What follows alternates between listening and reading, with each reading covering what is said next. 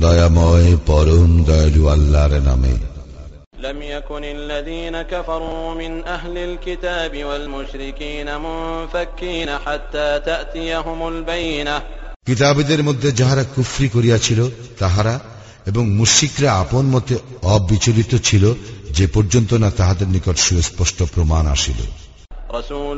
من الله يتلو صحفا مطهرة আল্লাহর নিকট হইতে এক রাসূল যে আবৃত্তি করে পবিত্র গ্রন্থ فيها كتب قيمة যাহাতে আছে সঠিক বিধান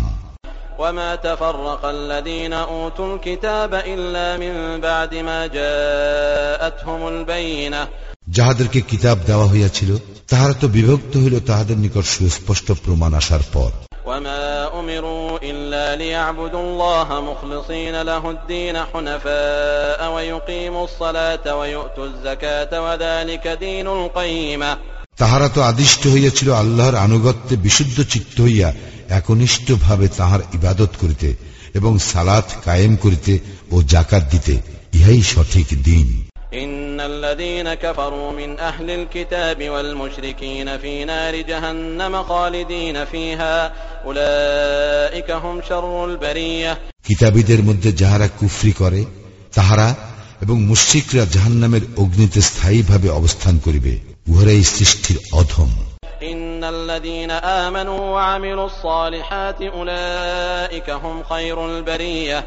যাহারা ইমান আনে ও সৎকর্ম করে তাহারাই সৃষ্টির শ্রেষ্ঠ। جزاؤهم عند ربهم جنات عدن تجري من تحتها الأنهار خالدين فيها أبدا رضي الله عنهم ورضوا عنه ذلك لمن خشي ربه তাহাদের প্রতিপালকের নিকট আছে তাহাদের পুরস্কার স্থায়ী জান্নাত যাহার নিম্নদেশে নদী প্রবাহিত সেখানে তাহারা চিরস্থায়ী হইবে আল্লাহ তাহাদের প্রতি প্রসন্ন এবং তাহারাও তাহাতে সন্তুষ্ট ইহা তাহার জন্য যে তাহার প্রতিপালককে ভয় করে।